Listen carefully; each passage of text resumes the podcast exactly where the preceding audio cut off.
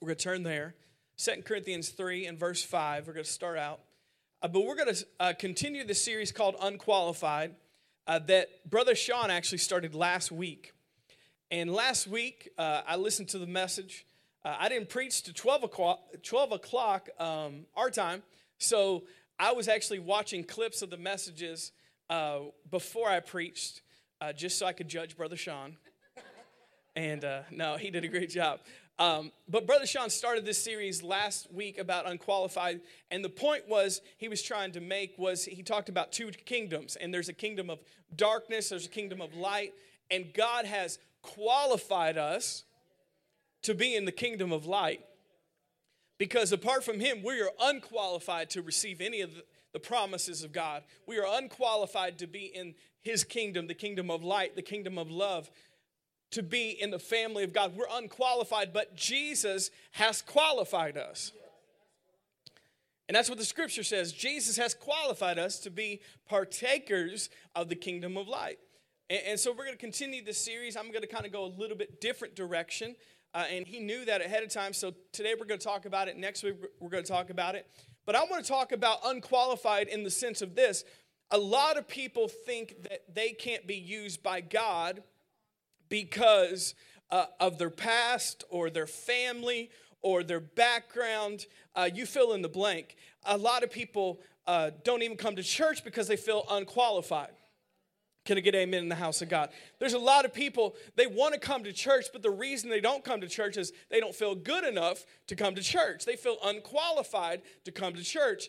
And uh, that is so far from the heart of God. But religion and the enemy tag team on this aspect of you're unqualified, you're, you're not worthy enough, you're not holy enough, you don't belong at church, you don't belong in the family of God.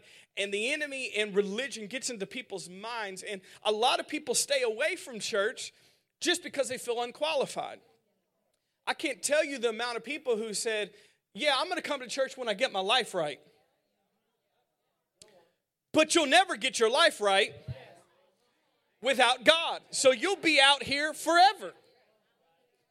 Because they're waiting to feel qualified till they come to the house of God, which is not true because God is the only one who can qualify us. Or some people would say, Well, I can't fulfill my calling because you don't know me. You don't know how I talk at home. You don't know what I watch at home. You don't know my background. You don't know my sin. And they count themselves out when God is trying to count them in. And there's so many of us in here today, but not just in here, but in every church around the world and every person. On the inside, a lot of times they count themselves out when God wants to count them in. And they have a calling on their life, but they feel unqualified. So that's what we want to talk about today and how God uses broken people to do great things. He uses broken people, people with issues, to do great things. So a lot of times we count ourselves out. A lot of people won't even talk to God, pray, because they feel unqualified. They won't even talk to God. They want to, but notice what is that? That's that's not the heart of God. That's religion that has gotten into people's minds, and then the enemy compounds that. There's people that want to come back to this church today that I've talked to, and I've told them, "No, we love you." I want you here. I will pay for your food if you just come to church. And they never come. And they tell me they're coming every week. Now, what's the issue there? It's not that we're teaching that. What is it? It's the enemy and religion. He gets in to stop you from fulfilling the call of God on your life. He gets you to stay away from the people you need to be around and the church you need to be at. And he brings that condemnation to beat yourself up. Even though the people around you are saying, No, you're welcome here. We love you. We want you here. But notice that's a stronghold that gets into people's minds that they have to qualify or make themselves right before they can come back to God. So, we're going to talk today, and I believe you're going to be encouraged about how God wants to use every one of you in here from the front to the back, and He wants to use everyone that you go to work with too. Everyone you go to school with, every person you come into contact with, God wants to use them. So let's read a scripture, Second Corinthians 3 and verse 5. Look at the scripture. It says, It is not that we think we are qualified to do anything on our own. Our qualification comes from God. I love that. It is not, and this is the Apostle Paul speaking because people were trying to throw shade at the Apostle Paul and saying, you, you can't be the apostle because, you know, you had a past, Paul, because Paul did. Paul used to murder Christians before he got saved. So you think you had a big past. You weren't murdering Christians before you came to church today. The Apostle Paul, who wrote two thirds of the New Testament, that we still quote every week, even though it's been thousands of years since he's been here, this is what he said. He was kind of talking back to the people who said, You're not qualified, Paul. He said, It is not that we think we are qualified to do anything on our own. Our qualification comes from God. Our qualification comes from God. Now, you need to remember this verse so next time somebody tries to throw a comment at you sideways, you need to say, Excuse me, my qualification comes from God. Next time your boss says, Are you qualified? Actually, I am, boss. Let me give you a scripture. My qualification comes from God. And they're going to say, You're fired. I appreciate the verse, but you're still fired. Our qualification comes from God. For us to do anything we're called to do, our qualification comes from God. So, uh, to kind of start this uh, message out, uh, I was thinking about the heroes of the faith. You read about the heroes in the faith in Hebrews 11, and you see people like Abraham and Noah and Moses and David. The list is endless with people in the Old Testament and the New Testament that God used. And we call these people, they're the heroes of faith, the hall of faith. When you read your Bible, you see the different heroes in the Bible, the characters. And the thing about the heroes of the faith, when we look at those people and how God used them, how God called them, how God did great things in their life, for some reason, all of us read the Bible with a religious filter on it. Because we read the Bible and we see the heroes of the faith and we read it like they were perfect. Like they never had any issues. Like all the heroes of the faith were always like, oh,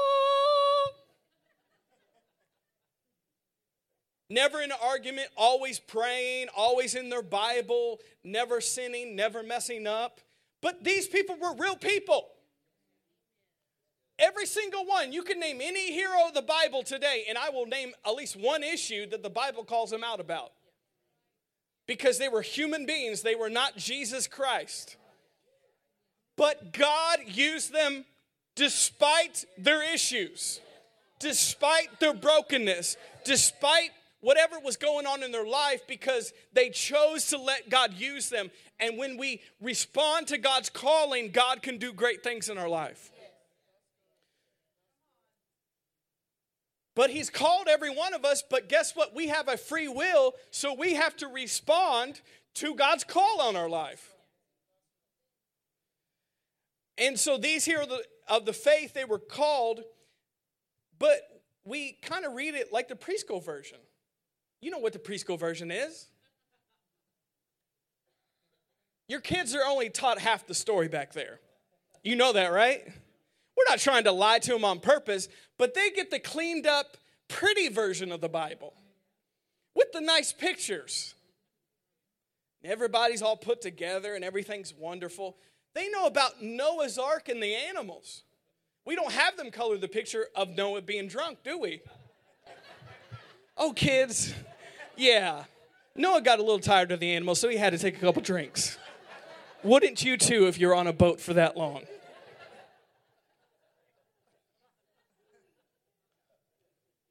We don't tell them that version, but that's the real version. And notice we get to thinking, oh no, it was just so perfect and so holy and the animal's so cute. No, it wasn't. That long on a boat with that many animals in his family, there was some language going on on that boat. Could you blame the man for taking a drink after all that time? I'm not endorsing drinking. Don't say I did. But we a lot of times with the heroes of the faith, we see the preschool version, the clean, perfect version of Abraham was so wonderful. Abraham was a liar. Father of our faith, man of God, liar. And God used him. Now, he wasn't always a liar, but he did lie. And his past and his sin and his issue didn't stop God from using him. Because you want to know the truth? If God was looking for perfect people, he wouldn't have anybody to use. Nobody. God would be like, I, I got nobody. Nobody. Other than Jesus, he would have nobody to use. That's why his qualifications are not perfection.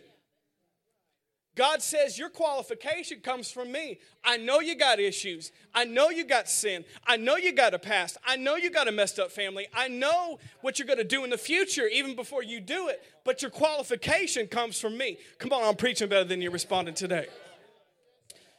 Our qualification comes from God, and that's a scripture. We just read it.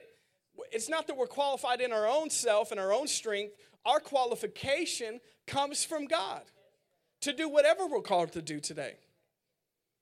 You realize if we were just judging based on earthly standards or if you got to be perfect, there would never be anybody in the ministry. Nobody. I'm not in the ministry because I never messed up. I messed up a lot. That makes me a better preacher. Because if I couldn't relate to you, I wouldn't be a good preacher.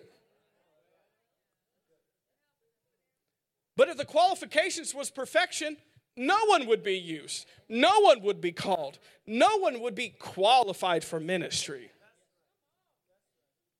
You hear in my heart today. All the heroes of faith had issues. And notice God healed them, set them free, used them, called them. So we need to stop reading our Bible with this filter on it that everyone was clean and perfect and holy all the time. Because you know what happens when we do that? Then we don't think that God can use us. Because you're like, well, I'm not like Abraham, and I'm not like Noah, and I'm not like Moses, and I'm not like Jeremiah, and I'm not like Mary, and I'm not like Paul. So when we read it like that, we exclude ourselves out of what God wants to do in our life because we think, well, I'm not like these people. Actually, to be honest, you're in a lot better shape than most of the people in the Bible today. Because they all had issues. Moses, all the kids know about Moses and the, the, the Ten Commandments, they know about the Ten Plagues, they know about what God did, and they crossed the Red Sea, but they don't color the Moses murdering somebody, which he did. He was trying to protect somebody. There was another fellow Hebrew that Egypt was abusing, but he murdered somebody. We don't color that version. And he said Moses was a, a friend of God. He talked to God face to face. He was a prophet of God. And God used him. Are you getting some encouragement so far? He's like, hey, I, I feel a lot better. My sin's not too bad. And so we see that God used all these people in the Bible, men and women, not just men, men and women of God. From the Old Testament to the New Testament, you can read them, and they all had issues. And the Bible is truthful and it leaves it in. It tells you what happened with them. So we could be encouraged when we read the scriptures like, okay, they did this for God, I could do something for God. God used them and they had this issue. God can use me.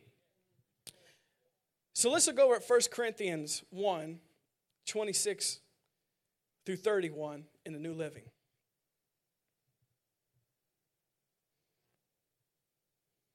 I forgot to give you the title of my message. You ready for this? Okay, I need everybody to get a phone. Play phone. I know it looks like this, but Play phone. Everybody got one? I'm not going to do this. I'm an adult. Do it. I look dumb. If we're all doing it, now Miss Donna not hang loose We're not in Hawaii. No, I'm joking. Put it up to your ear. You ready for my message title? Your calling is calling.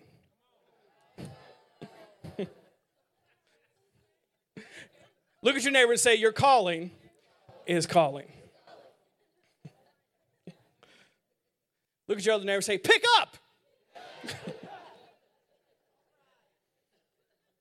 There's something about mom and dad. Mom always answers the phone, dad never answers the phone. And then dad judges us. Why don't you guys ever call me? You always call your mother because you never answer the phone. And it always go, goes to voicemail. But when I was living in their house, we actually had a home phone. You guys remember that? Back many years ago, it was like, hello? Anyone there? I hear the neighbor's conversation down the street. But we used to have a home phone. Every time when the phone rang, doesn't matter what time of day it was, it could be a tele- telemarketer, but mom would say, Somebody answer the phone. And dad would always say, Let it go to voicemail. Every time, let it go to voicemail. Let's see if, if they're brave enough. It's kind of like a Stumbler thing. If you're brave enough to wait to the voicemail, y'all remember the Stumblers? You got to wait to go. Eh, don't don't act like that. That's real Stumbler people. You would have to wait for it to go to the voicemail, leave a voicemail, and say, "Hey guys, it's me." Then a Stumbler would pick up the phone. Hoss knows what I'm talking about. That's what the real friends of the Stumblers know. What what you know D, Bruce, we all know how it was. If you want to get a hold of them, they're home, they're just not answering right now. So you got to wait for the voicemail, then say, hey, guys, it's me, please pick up the phone. Then somebody, hey, how you doing? Okay. But mom would always say, pick up the phone, and, and it wouldn't matter what time, it could be in the middle of dinner, and, and dad would say, let it go to voicemail. Because you're right. Ushers, what did I say? One more word. So, anyways, let's get back on track. Title of the message Your calling is calling. 1 Corinthians 1, verse 26. So, this is uh, written to the Corinthian church. Paul's writing this to this church. Now, let me tell you something about the Corinthians. Corinthians was Las Vegas. Of all the churches, they were similar. Uh, certain uh, cities were similar to certain cities today. And I would say the Corinthians church, first and second Corinthians, Corinthians was Vegas. They were a party city. They were a wealthy city. They were a powerful city. And thus you see Paul kind of uh, says some straight things to the Corinthians church because they needed it, because they were wilding out. They were gambling. They were drinking at the Lord's Supper, getting drunk. I mean, they were having a blast. And Paul said, Okay, I need to talk to you guys about this um, because, like I said, it was a Las Vegas type city, Corinthians. So 1 Corinthians 1 in verse 26, it says, Remember, he's talking to Christians, dear brothers and sisters, that few of you were wise in the world's eyes or powerful or wealthy. Notice when God called you. 27, instead, God chose the things the world considers foolish in order to shame those who think they are wise. And he chose the things that are powerless to shame those who are powerful. God chose things despised by the world, things counted as nothing at all, and he used them to bring to nothing what the world considers important. As a result, no one could ever boast in the presence of God. Now let's go back to the first slide. Can we do that? 1 Corinthians 1 26. But notice it says, Remember, dear brothers and sisters, that few of you were wise in the world's eyes or powerful or wealthy when God called you. When God called you. So we're going to talk about this for a second. How does God choose people? How does God call people? Well, He calls people who are humble. And God calls people who realize their need for Him. And that's why He told this church, He said, God doesn't call people that you would call the wise, the powerful, the wealthy. He, he a lot of times doesn't call those people. Why? Because a lot of times those people are prideful. And not that God can't use them, but they choose not to be used because of their pride. And God says, a lot of times I can't use people like that because they have their trust and their wealth and their power and their wisdom. So I don't call people like that. I call the people that are left out.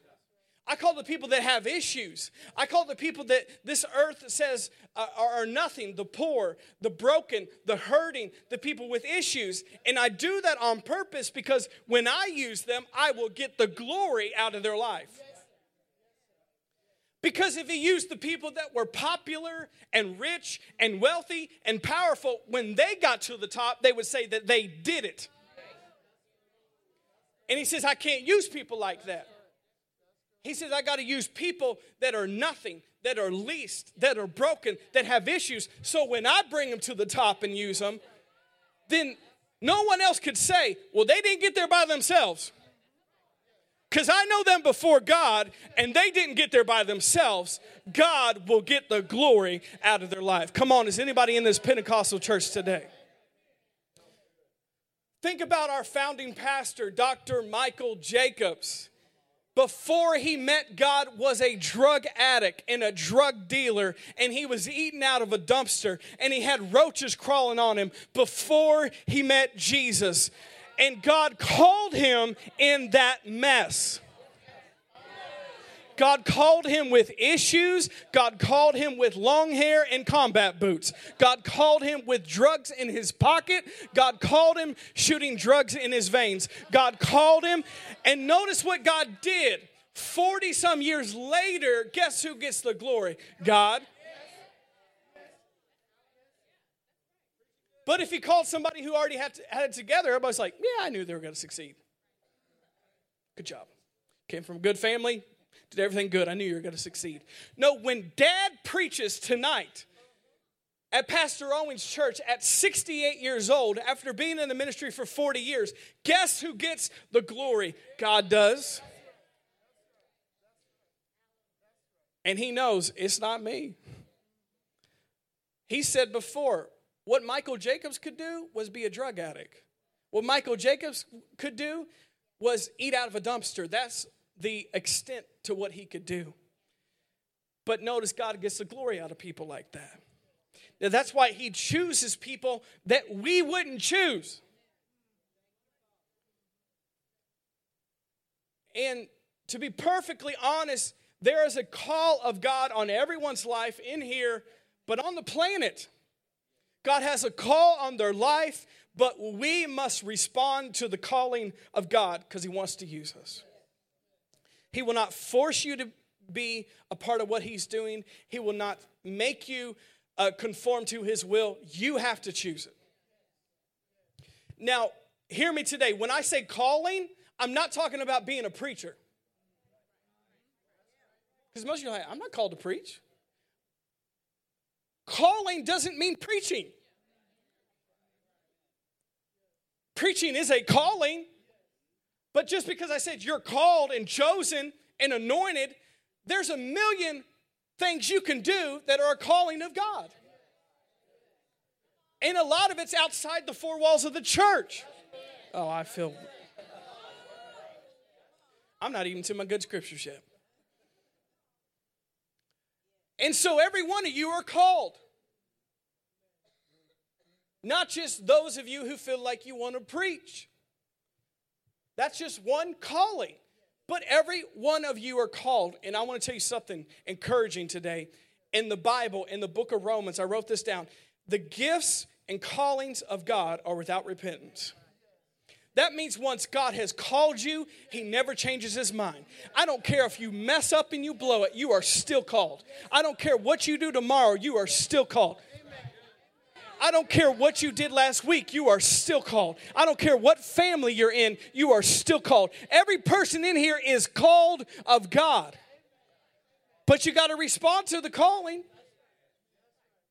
Your calling is calling, but you got to pick it up. Hello? I say, yes, I want to do what God has called me to do, but you have to pick up the phone. Every person on the planet is called, though. But they have to respond to the call of God because we have a will. We don't have to do what God has called us to do. We have to respond to the call of God. The gifts and callings of God are without repentance.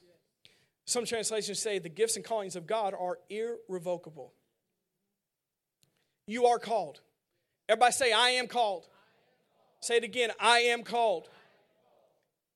You should be encouraged today. You are called of God to do something, to be a part of His plan, to be a part of His story, to be involved in what He's doing. You are called. And your issues cannot stop your calling. And your mistakes cannot stop your calling. Because once He's called you, you're called. You know, if I went and did construction tomorrow, I'm still called to preach. If I worked at Walmart tomorrow, I'm still called to preach. Because the call doesn't change, even though we don't choose it. I could drive a truck, I could try to be a lawyer, I could do uh, whatever with my life, but that doesn't change the call of God on my life. And for me, I know it's being a pastor. So I could try to do other things with my life, and I would be absolutely miserable.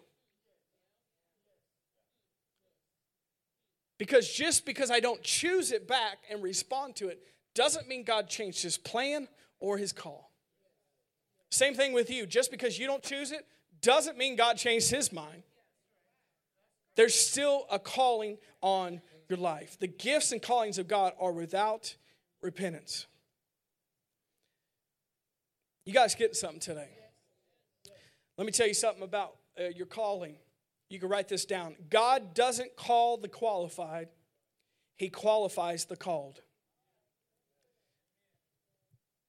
God doesn't call the qualified, He qualifies the called. Because if it was looking for the qualified, no one would be. He chose you before He qualified you. God doesn't call the qualified, He qualifies the called. And he chooses differently than the world chooses people. He chooses differently. That's why a lot of us don't think that God can use us or God wants us because he chooses differently. You guys remember Recess? Not the show, uh, the real thing. You guys remember Recess? Uh, that was my favorite subject. I was like super good at recess and PE that was some of my best classes. Um, but in recess, a lot of times you would play kickball or basketball, something like that. And so you choose teams. Talk about the time in your life where your anxiety level goes up and you're feeling insecure about yourself because you're going to choose teams. Now, I'm going to do a little humble brag on myself right now. You ready for this? Um, back in the day, I wouldn't get chosen first because I was never the best, like the number one at the sports, but I was always two or three in the draft. Because I was good, I just wasn't the best. I, w- I was never picked last, but I was, I was second or third a lot of times in the draft. So, so I had a lot of confidence because I knew if I'm not getting picked one, I'm getting picked two or three in this draft. And so they would they would go and they would pick teams, the kickball, basketball, and then a lot of times uh, it would end up one person left. Now I'm not going to make you raise your hand, but some of you in here were that one person left. and and the uh, the feeling you felt when you were that last person when they said they didn't choose you, they said, "Come on." I guess you're on our team. They never said like I choose you. It's just like get on our team, I guess. So we'll have even numbers if we have to, but I'd rather play without even numbers just so we wouldn't have you on our team. Wouldn't they do that, it was never I choose you and you felt good about yourself. It was get over here. I guess you can play, go for it. Now, I've realized this as I've gotten older because I'm 30 years old, so you know I'm ancient compared to high schoolers now. Because I've noticed nowadays when they play basketball, at the quarry, I don't get picked second or third. I'm towards the end. And I have to say, you will pick me because I'm your pastor, or you'll be out of the church forever. So, guess who's number one pick next time? me. Thank you very much. I've never felt that feeling to recently, the insecurity that rises up in you. They're like, all right, Pastor Jordan, you can play on our team. I know your foot's been bad for a couple months here. Go ahead. Let's see what you can do. Thanks, guys. I'm not in a wheelchair. I'm 30 years old. Acting like I'm disabled over here. But how many know that feeling? Come on. But a lot of us feel like that's what God says about us. We don't feel chosen by God. We feel like God said, All right, if you're the only one I got left, I'll use you. Get over here on the, the team. Don't we, a lot of us, we feel that way? Not like that God really wants us. It's like, yeah, God feels sorry for us. So, yeah, come on, get on our team. But that's not the way that God chooses. God chooses differently than we choose. And God actually says, I go for the people who are the least likely to succeed.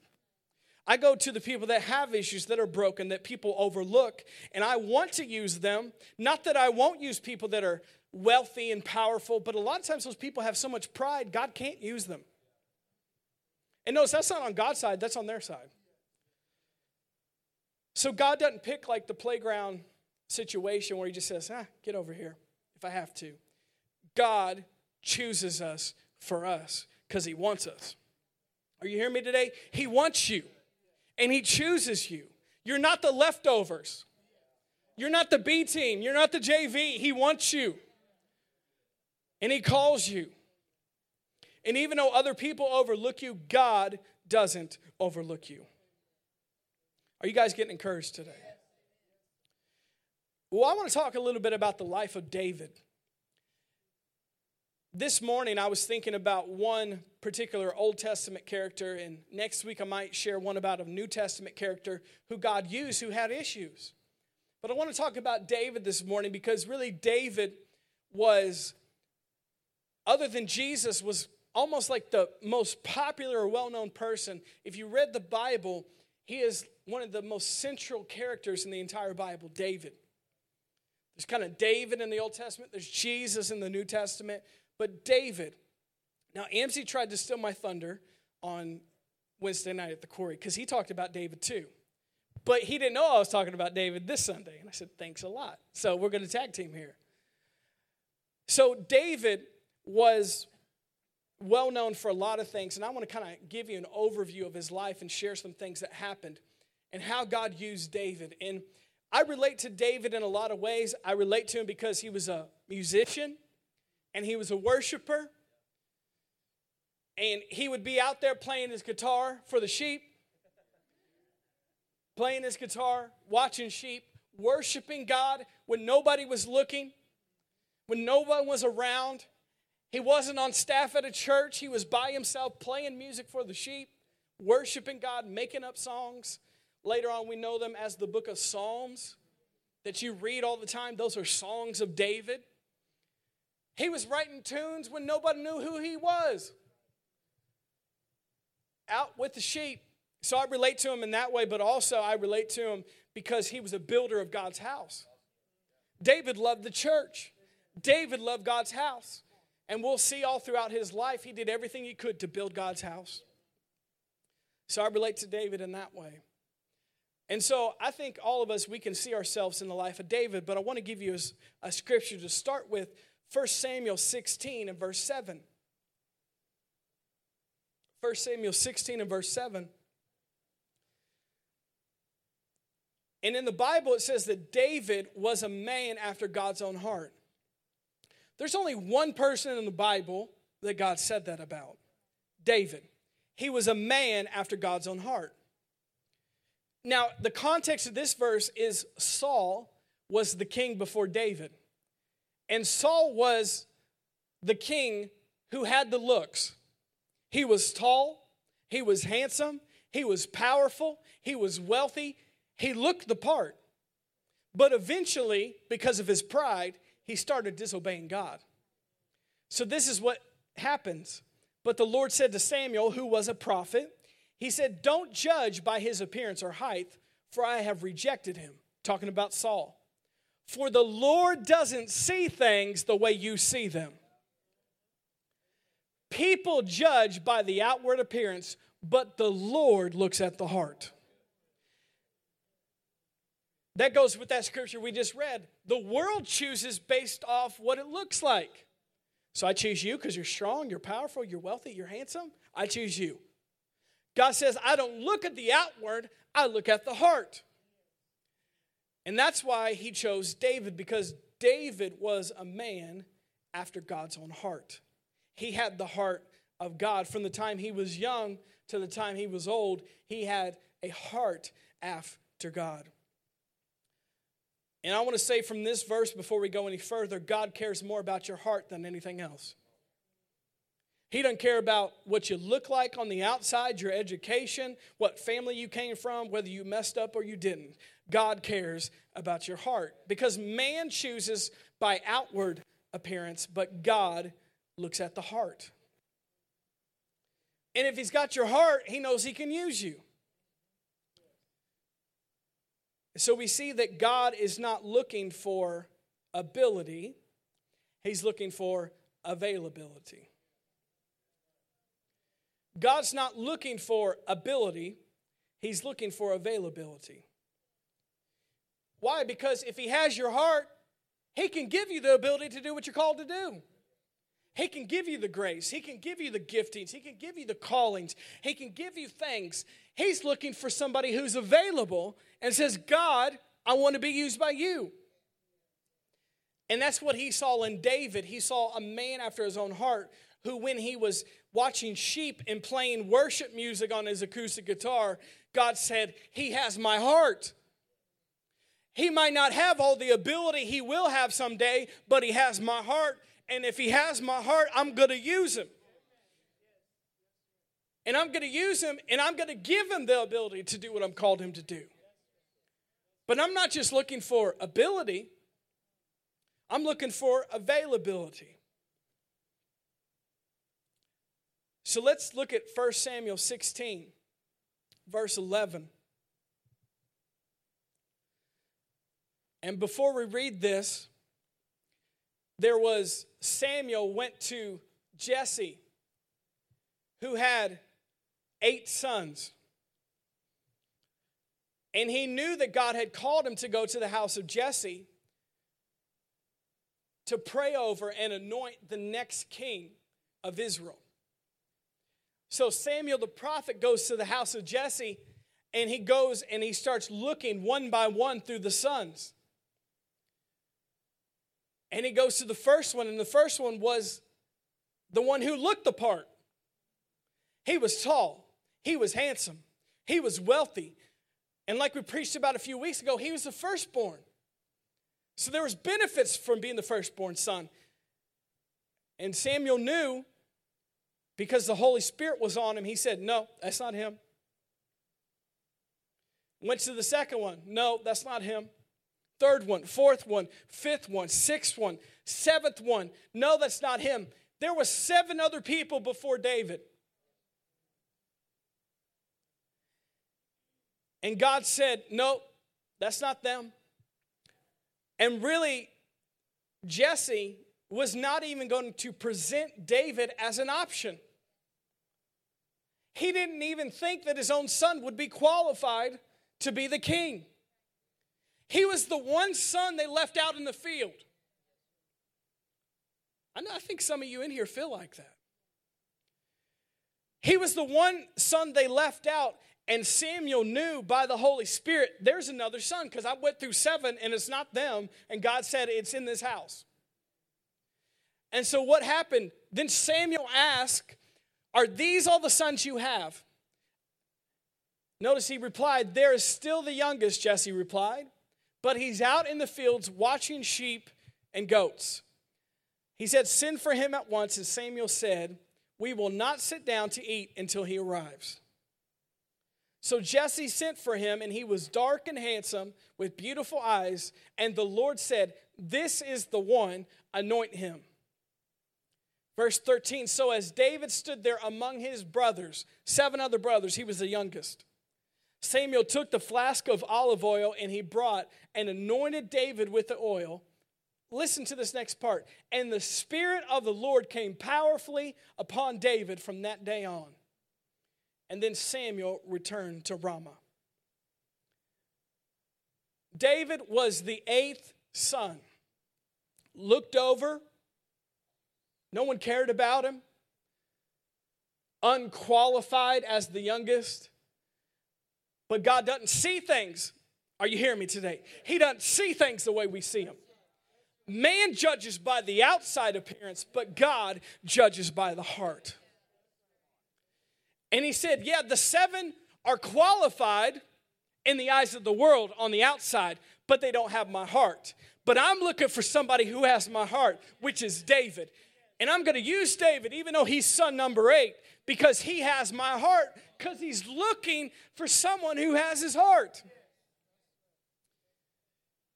And he called and he chose David because he was looking for availability, not just ability.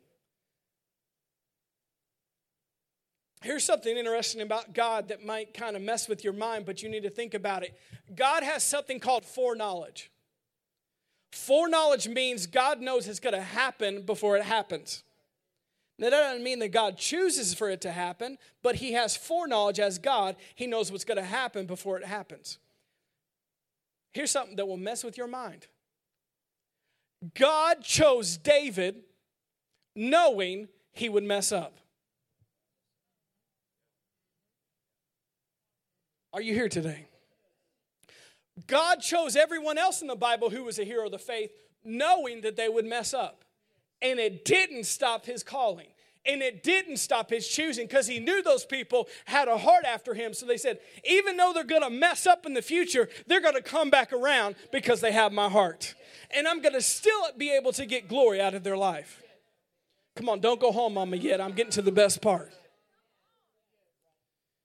So God knew David would mess up before he chose him. And he still chose him. But how many of us, when we mess up one time, we're like, I'm not coming to church anymore? Really? You're that big, you're going to ruin the plan of God for your life because you messed up once. Or you're like, I can't do what God has called me to do, I messed up. Join the club. God knew you would mess up ahead of time and He still called you. But if you have His heart, notice He can still restore, renew, turn that situation around because He knows you will come back to Him. Your calling is calling. So let me tell you a little bit more about the life of David and then we'll close today. I appreciate you guys listening. So, David, man after God's own heart, we, we talk about him. He was anointed. But after he was anointed, he didn't go to the palace, he went back to the sheep.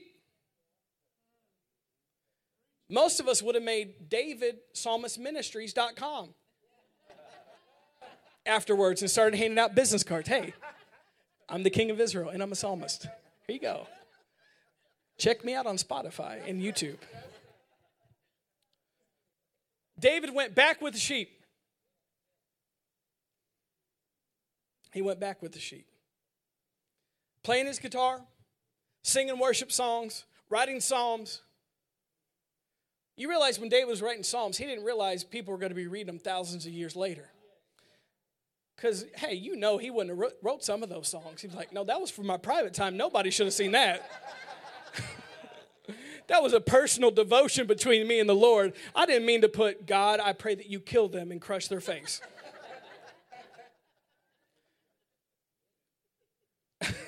he said it. God, I didn't mean for that devotional to go into Psalms, just the pretty ones. But he went back to, to dealing with the sheep scooping the poop, dealing with the sheep, dealing with life, playing worship. And then we know eventually uh, he went to Saul, who was the king. And Saul was having some issues. And a demonic spirit was tormenting Saul. And David came and played the harp. And it said when he played the harp, the anointing was there, and the evil spirit left Saul. So Saul, he loved David. And we know his son Jonathan loved David. But Saul started getting jealous because he knew the anointing wasn't on his life anymore. The anointing was on David to be the king. So he tried to kill David and he tried to kill him for years and years and years and years. We see another thing that happened uh, in that period of time is David worked for Papa John's. You think I'm joking? It says that David brought bread and cheese to his brothers when they were fighting Goliath. If that's not Papa John's, then what is it? It's not Qdoba, it's Papa John's. He brought bread and cheese on a donkey to his brothers. That was, you know, they didn't have a vehicle, but he had a little sign on his donkey and he was riding and he brought bread and cheese to his brothers. And notice when he got there, what happened? Uh, everybody was hiding. His brothers were hiding. Saul was hiding, who was the king. Everyone was freaking out because Goliath was huge and Goliath would have killed anybody easily and he was mocking God. David was a young man still. But you know, David had a heart after God. And he knew this isn't right. And he said it. He said, This is not right. You going to let them talk about God like that and not do anything? Everybody's like, Yeah, we are, because we don't want to die. But David had a heart after God and he said, God, I'll do it. Now, what did we just say? Availability. Any of them could have said, I'll do it. But they weren't available. And David, who wasn't even a warrior at that time, said, God, I'll do it. And God said, Okay, you'll do it. You're available. I'll give you the ability to do it then. You're available. You have a heart after me. I will let you do it. And when he fought Goliath, there was no way he should be able to kill Goliath, but he hit him with a stone and he died immediately. Because he was available had a heart after God. He's still here today. So we see that David, after that, he had favor with the king, he had favor with Jonathan, his son. But eventually, Saul killed himself, and David became the king, and David ruled for a long, long time. And he was celebrated throughout the kingdom because David was a good king. It's interesting in the New Testament, the time after time, they still talk about when they mentioned Jesus, they said, Jesus, son of David. Because that was an honor to be in the line of David. David was a good king, had a heart after God, but he wasn't perfect. God knew he would mess up and he still called him. So we see in our Bibles that David should have been at war. But he was hanging out on the rooftop. And it says he saw a woman taking a bath on the rooftop. Now, don't you think it's funny her name was Bathsheba? I'm thinking, listen, I don't care for preacher's jokes, but the Bible just sets you up too much. The lady was taking a bath and her name was Bathsheba. I mean, you got to be kidding me. I was like, okay, God, I get it. I'll use it. I'll say it on Sunday morning. And so he was attracted to Bathsheba, and her husband was away at war. And he slept with Bathsheba, and he called her husband back, and he realized that uh, he couldn't have a relationship with her, so he killed, got the husband killed, and he put him in the front of the line. So not only did he uh, sleep with her, but he committed murder to her husband, and he messed up. But he had a heart after God. God looks at the heart. God looks at the heart. And David, when he messed up, he knew he messed up. And we see that because he had a heart after God, God restored him. God came back into his life and restored things. It's amazing that during that period of time, there's a story where the Ark of the Covenant, which was the presence of God, was removed from Jerusalem, where he lived. But then they got it back. And when the Ark of the Covenant came back into the town, came back into Jerusalem, it says they had a party. because God's presence was coming back to where it belonged. And David had a heart after God, even when he was an elderly man. And it says, even though he was the king, he danced before the Lord with all his heart. And he didn't care what other people thought. Because all sorts of people, even his wife and his family, said, You are acting undignified right now. And he said, I don't care. Why? Because he still had a heart after God after all these years and said, I'm just excited that the presence of God is back where it belongs and I'm going to dance and I'm going to shout because he was a worshiper. He was a worshiper from the time he was young to the time he was old. Come on, how many people like that in here? That you were a young person and you're a worshiper, but now you're still a worshiper and you're always going to be a worshiper because you have a heart after God. Don't let old age tell you you're not going to wor- worship God anymore. I'm about to close. I know I kept you, kept you a while today. He knew David would mess up and he still used him. So we see David's heart that he would dance before not just his family, but the whole nation. He didn't care. And he was the king. But it's amazing because he knew that he would mess up but he still chose him anyways.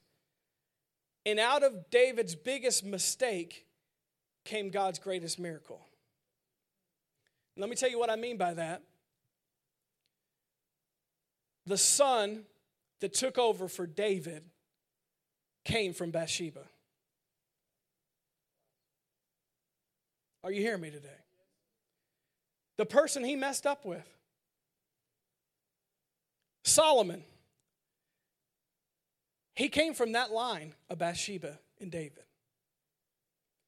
Because God's able to restore, God's able to redeem. And whether you messed up or not, out of your biggest mess and your biggest mistake, God can bring a miracle if your heart's right towards Him. Notice I said, if your heart's right towards Him. Not everybody's story is that way because their heart isn't right towards Him.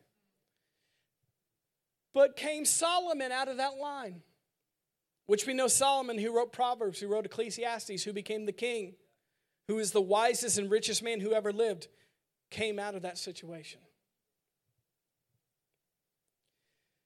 So I'm going to do one last verse, First Chronicles 28.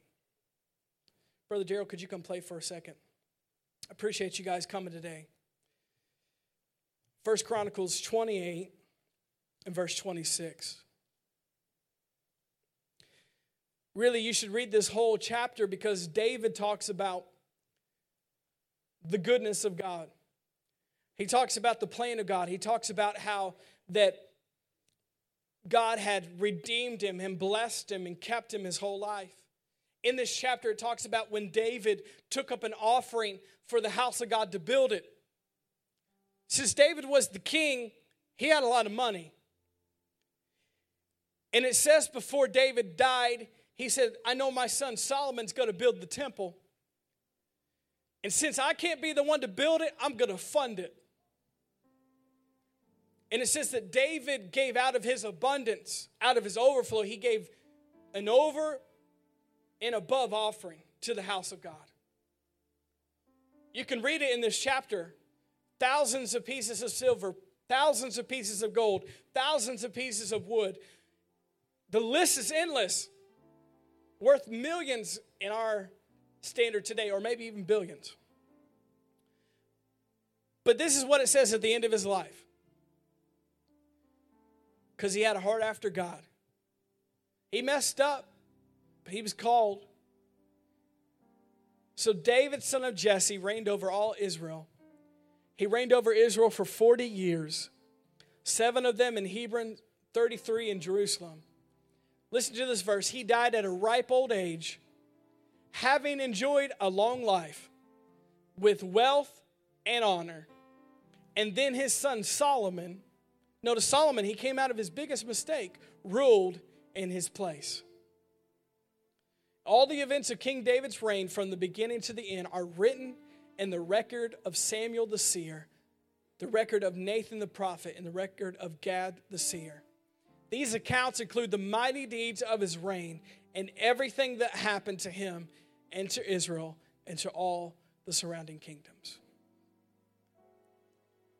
So God used David, but notice at the end of his life, he could say, he lived a long life, he lived a full life, he died with honor and wisdom and wealth, and God had blessed him, even though he messed up. Because he chose to get his heart right with God. I'm going to encourage you today your calling is calling. All of you in here, your calling is calling. And you need to respond to it. You need to respond to what God is doing. Don't count yourself out. God's trying to count you in because He sees your heart, and that's what He's looking for availability to do what you're called to do.